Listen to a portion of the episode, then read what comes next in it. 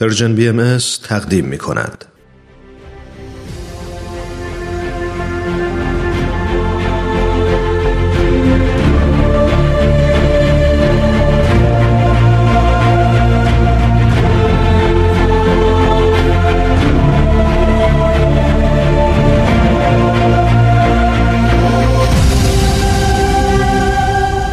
چشمه خورشید نگاهی به آثار حضرت باب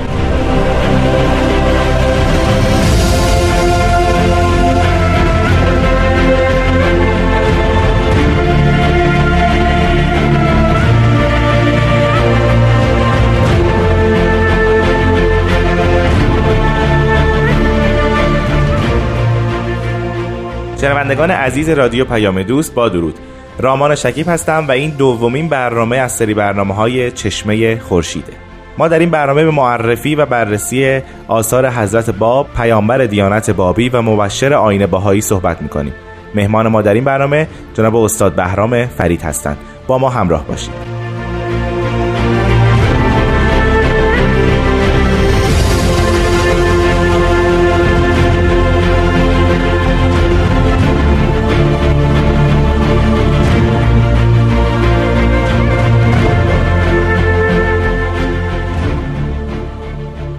جناب فرید روزتون بخیر. خیلی خوشحالم که شما رو در استودیو رادیو پیام دوست می‌بینم.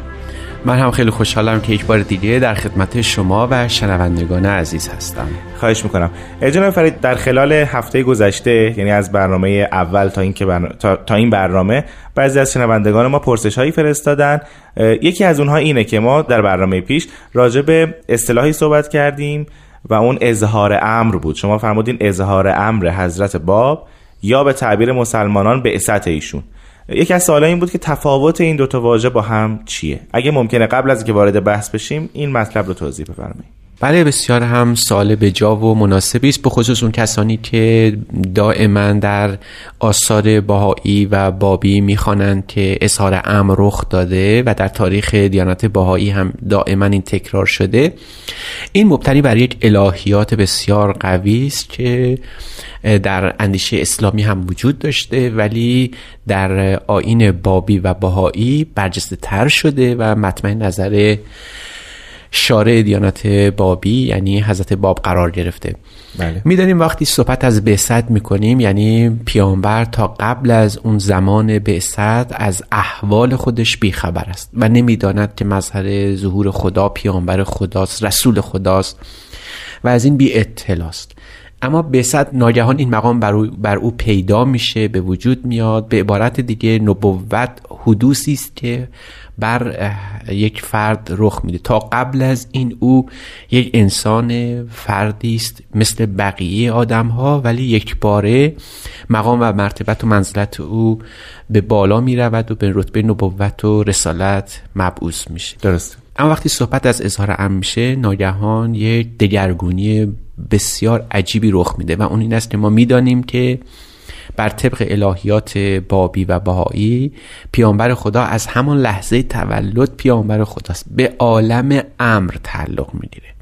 عالم امر یعنی؟ یعنی که بر طبق این الهیات ما معتقده به سه عالم هستیم. می‌گوییم نه فقط حق است و خلق بلکه حق است و امر است و خلق. وقتی صحبت از عالم امر میشه یعنی واسطه است بین خداوند و خلق بین عالم حق و عالم مخلوقات. این یک واسطه است که آنچه که فیض الهی است از عالم حق یعنی خداوند اقتباس می‌کنه و به عالم خلق یعنی مادون خودش پایین تر از خودش افاظه می‌کنه. بر طبق تعلیمات حضرت باب پیامبران ذاتن ماهیتا متعلق به عالم امر هستند فقط وقتی که می‌خواهند در به هدایت عالم خلق بپردازند.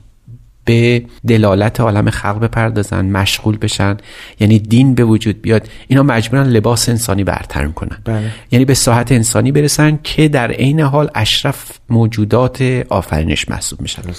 اظهار ام به این معناست که اون اون شخصیتی که متعلق به عالم اون ذاتی که متعلق به عالم امره می‌خواهد به قمیس انسانی به لباس انسانی در بیاد برای هدایت خلقش. وقتی به دنیا میاد یعنی که پا به عرصه این جهان می‌گذاره. اما حقیقتش ذاتش ماهیتش هویتش متعلق به عالم ام و اصلا از جنس این عالم نیست. مربوط به یک جهان دیگری است مربوط به یک فضا و ساحت دیگری است. که فعلا ما می‌تونیم در هیئت انسانی در شکل انسانی در هیکل انسانی رو بشناسیم. از, از ابتدا خودش آگاه به مقامات خودش. بی تردید این گونه است. تمام پیامبران از لحظه تولد به مقام خودشون که تعلق به عالم حق داره تعلق به تعلق به عالم امن داره با خبر هستند ولی مجاز نیستن که این رو به همه خلق افشا کنند درسته. لذا یک زمانی می‌رسد که این اجازه رو پیدا می‌کنن که از این مقام بلند خودشون پرده بردارن و او رو به تعبیر حضرت باب اظهار کنند بنابراین او می‌شود مظهر ظهور خداوند جایی است که خداوند در این شخص ظاهر میشه برای ما به رؤیت در میاد. اون مقامی رو که می‌تواند افشا کند و بیان کند و توضیح بدهد اون مقام میشه مقام اظهار ام به تعبیر اهل ادیان یعنی مبعوث می شود یعنی به رسالت برانگیخته می شود بعثت درست مساویست با اظهار ام ولی با دو الهیات کاملا متفاوت.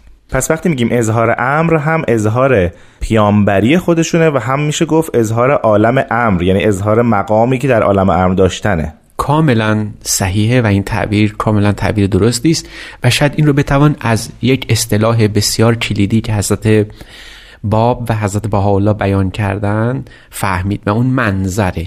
ما بارها در آثار حضرت بهاءالله خوندیم. و انه لمنظر الاکبر الذی ستر فی الواح المرسلین. به این مضمون که این مظهر ظهور یعنی حضرت باب یعنی پیامبر خدا یک منظر است. منظر به تعبیر اهل لغت اسم مکان و زمان است. یعنی هم اسم مکان است هم اسم زمان است. یعنی چشماندازی است که در اونجا می‌توان هم, ل... هم زمان ظهور خدا رو دید هم جای ظهور خدا رو دید. از این حیث می شود گفت که پیامبر خدا مثل یک روزنی هست که در ملکوت خدا باز میشه که دو سویه می توان دید. یعنی هم می شود خداوند به خلق نظر کنه و ارتباط برقرار کنه و هم که خلق می‌تونن از این چشمانداز ملکوت خدا عالم حق رو که در لباس عالم امر و اینک به شکل انسانی ظاهر شده رو مشاهده کرد. خیلی ممنونم جناب فرید. اگر موافق باشین استراحت مختصری بکنیم و بعد ادامه برنامه رو با هم پیش بگیریم. در خدمت شما هستم.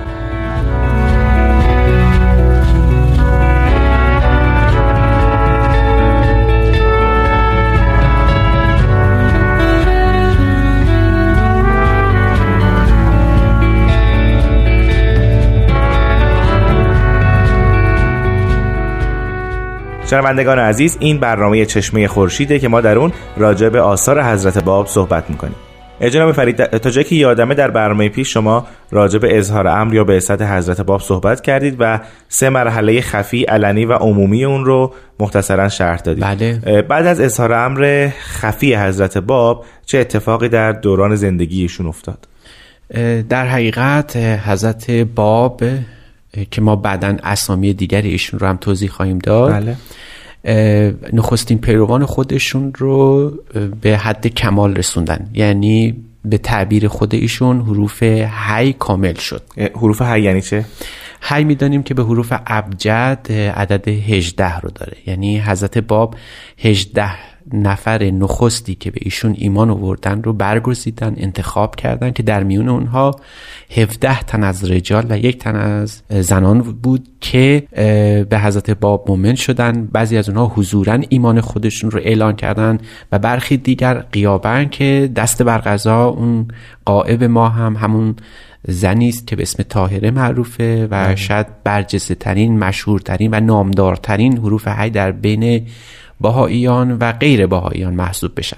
این حروف کامل شدن و حضرت باب در مدت چهل روز که در شیراز تشریف داشتن و این حروف هی در حین تکمیل بود. دو اثر بسیار عمده ایشون نازل شد. یکی از اونها قیوم الاسماست که پس از این به او خواهیم پرداخت و دیگری صحیفه مخزومیه است بله. که مبتنی بر ادعیه و مناجاته. حروف هی رو با این دو اثر تجهیز کردن و برای تبلیغ دیانت بابی و بیان مقامات خودشون به اکناف عالم فرستادن بخصوص در مرتبه اول برای ایران. سیر و سفرهای گوناگون انجام انجام شد. معمولیت های عمده بر حروف هی قرار گرفت. معمور شدن که به جاهای مختلف برن. که معروفترین اونها سفر ملا حسین بشرویه یعنی اول و من آمن حضرت باب هستن به تهران. یعنی اولین کسی که به ایشون ایمان آورد, ایمان آورد. و همینطور ملا علی بستامی که معمور شد به امپراتوری عثمانی اون زمان سفر کنه و مقام حضرت باب رو و دعوی ایشون رو در این خصوص اعلان کنند. که می‌دانیم بعدها در تاریخ که علی بستامی شهید شد و برای همینم اولین شهید دیانت بابی تصمیه شد. بعد از این واقعه حضرت باب به حج رفتن. بر طبق اون وعده ای که در احادیث اسلامی شده بود که بعد قائم آل محمد حتما مقام خودش رو در کعبه اعلام بکنه به حج تشریف بردن حدود نه ماهی طول کشید. بعد از این سفر به ایران برگشتن و در بوشهر بود که یه خطبه اینا جناب فرید پیش از اینکه وارد وقایع دوران بوشهر بشیم من یک پرسشی داشتم راجع به حروف اعضای حروف هی اینها اولین 18 نفر این اولین 18 نفری بودند که ایمان آوردن به حضرت باب یا نه؟ از بین اولین گروه مؤمنان 18 نفر برگزیده شدند. در واقع شق اوله. یعنی اون 18 نفر اولی که به حضرت باب مؤمن شدن به حروف هی تسمیه شدن. و حروف حی هم می‌دونید مربوط به همه ادیان میشه. یعنی اون افرادی که جزء نخستین کسانی هن که به پیامبر خدا مؤمن میشن نام حروف حی رو به خودشون اختصاص میدن.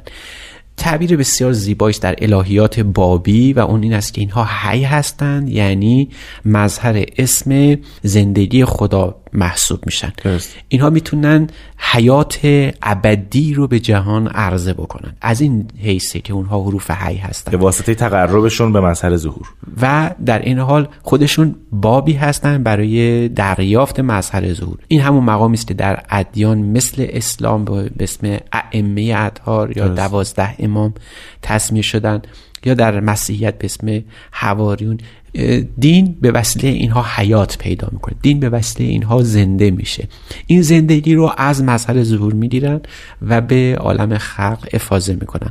بنابراین می‌بینیم که حرف حی فقط یک تصمیه نیست. مبتنی بر یک الهیات یا یک حکمت بالغه الهی است که گویی خداوند دوست داره که اتفاقا اسم حی او هو الحی القیوم که در بله. قرآن نازل شده بود به این تعبیر به جهان و جهانیان عرضه بشه و حیات دوباره بگیره. آفرینش.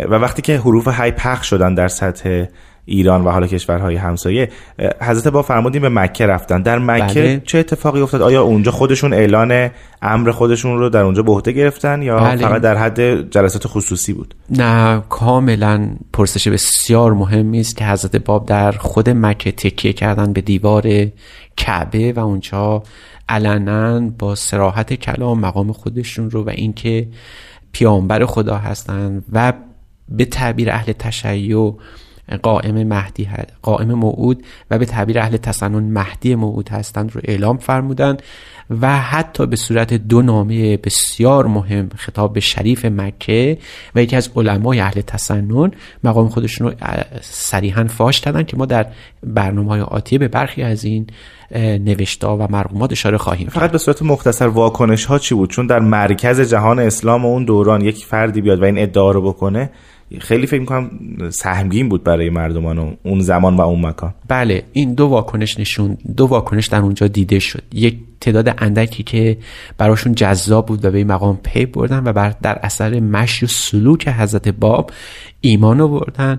ولی جمع قفیری تعداد بسیار زیادی بودن که فقط شنیدن ولی در اون خواب قفلت همیشگی اهل اسلام خوش آرمیدند و دیگه بیدار نشدن. خیلی ممنونم جناب فرید. یه استراحت مختصر بکنیم و من سوالاتم رو بعد از استراحت از شما می‌پرسم. در خدمتتون هستم.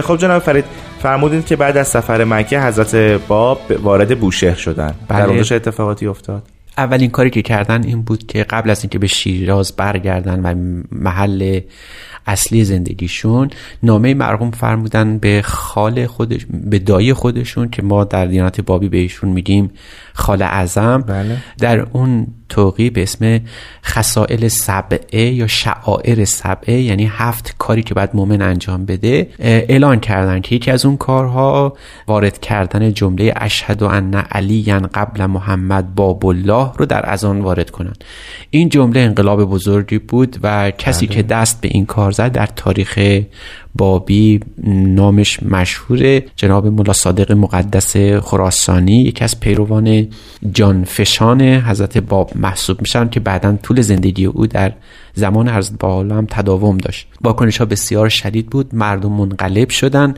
آشوبی برپا شد. حکومت در پی خاموش کردن این انقلاب و آشوب به مقام حضرت باب پی بردن و چند سوار فرستادن که این جوان انقلابی رو در بوشه دستگیر کنن. و به همین خاطر حضرت باب دستگیر شدن و اولین حبس ایشون در این دوران اتفاق میفته جناب فرید نکته خیلی جالب برای من اینه که اولین پیروان حضرت باب از دانشمندان روزگار خودشون بودن. ملا حسین بشروی ملا بله. علی بستامی ملا صادق مقدس خراسانی و این خیلی نکته جالبیه. بله همینطوره. شاید بشه گفت که ما به امتیاز ظهور حضرت بابا بقیه مظاهر ظهور با بقیه پیامبران خدا همین است که اگر در زمان مسیح پتروسی داریم که هیچ نمی‌داند و جهل کامل است و بعد در اثر ایمان به علم حقیقی می‌رسه در این ظهور برعکس تمام جزء علمای تراز اول و آدم های بسیار فرهیخته درس خوانده دانا و می‌دانید علمای مذهبی که ما به تعبیر امروزی خودمون آخوند میگیم بله. ابدا حاضر نیستن تن به انقیاد یا حکومت کسی بدن و خودشون رو پایین تر از کسی بدانن و این عجیبه که تمام این نفوس که در سنین مختلف بودن یعنی از جوان 22 ساله بگیریم تا پیرمرد 70 ساله همگی این افراد در اون ابتدای قضیه جزء علمای مذهبی بودند که ایمان می آورند به یک جوان 24 ساله. و این قریب ترین حکایتی است که در تاریخ بابی می توان ذکر کرد. جناب فرید راجع به واکنش های سختی که علیه حضرت باب شکل گرفت و حب اولین حبس ایشون صحبت کردین این حبس چه مدت طول کشید و بعد از اون حضرت باب به کجا رفتن؟ حضرت باب به مدت دو سال در شیراز سکونت کردند و در این مدت دائما تحت نظارت و کنترل دولت بودن. یعنی حکومت وقت ایشون مد نظر قرار داد. اون حبس اولیه به مدت 15 روز طول کشید. دولت از ایشون وسیقه گرفت که فقط در خونه محبوس باشن و ابدا با کسی ملاقات نکنن و به همین خاطر میشه گفت که مدت دو سال حضرت باب در شیراز در خانه خودشون و گاهی در خانه دایی خودشون خاله اعظم حبس خانگی بودن. و به موازات این زمانی که صحبتشون می‌کنید حروف هی در سراسر ایران پخش شده بودن و به تبلیغ دیانت بابی پرداختن. بله و در این حال هم بعد بیافزاییم که نیمی از دلشون در یورو حضرت باب بود چون دوست داشتن که محضر حضرت باب برگردن و کسب فیض کنن. و بخش دیگری از حیات اونها زندگی اونها معطوف به این بود که همین ایمان رو به تمام مردم ایران تبلیغ خیلی ممنونم از شما جناب فرید. وقت برنامه امروز ما هم رو به پایان هست. امیدوارم در برنامه بعد بیشتر راجع به خط زندگی حضرت باب و بعد آثار ایشون صحبت خواهیم. بله امیدوارم و در خدمت شما هستم. خواهش می‌کنم. شنوندگان عزیز از شما هم بسیار سپاسگزارم که با ما همراه بودید. تا برنامه بعد خدا نگهدار.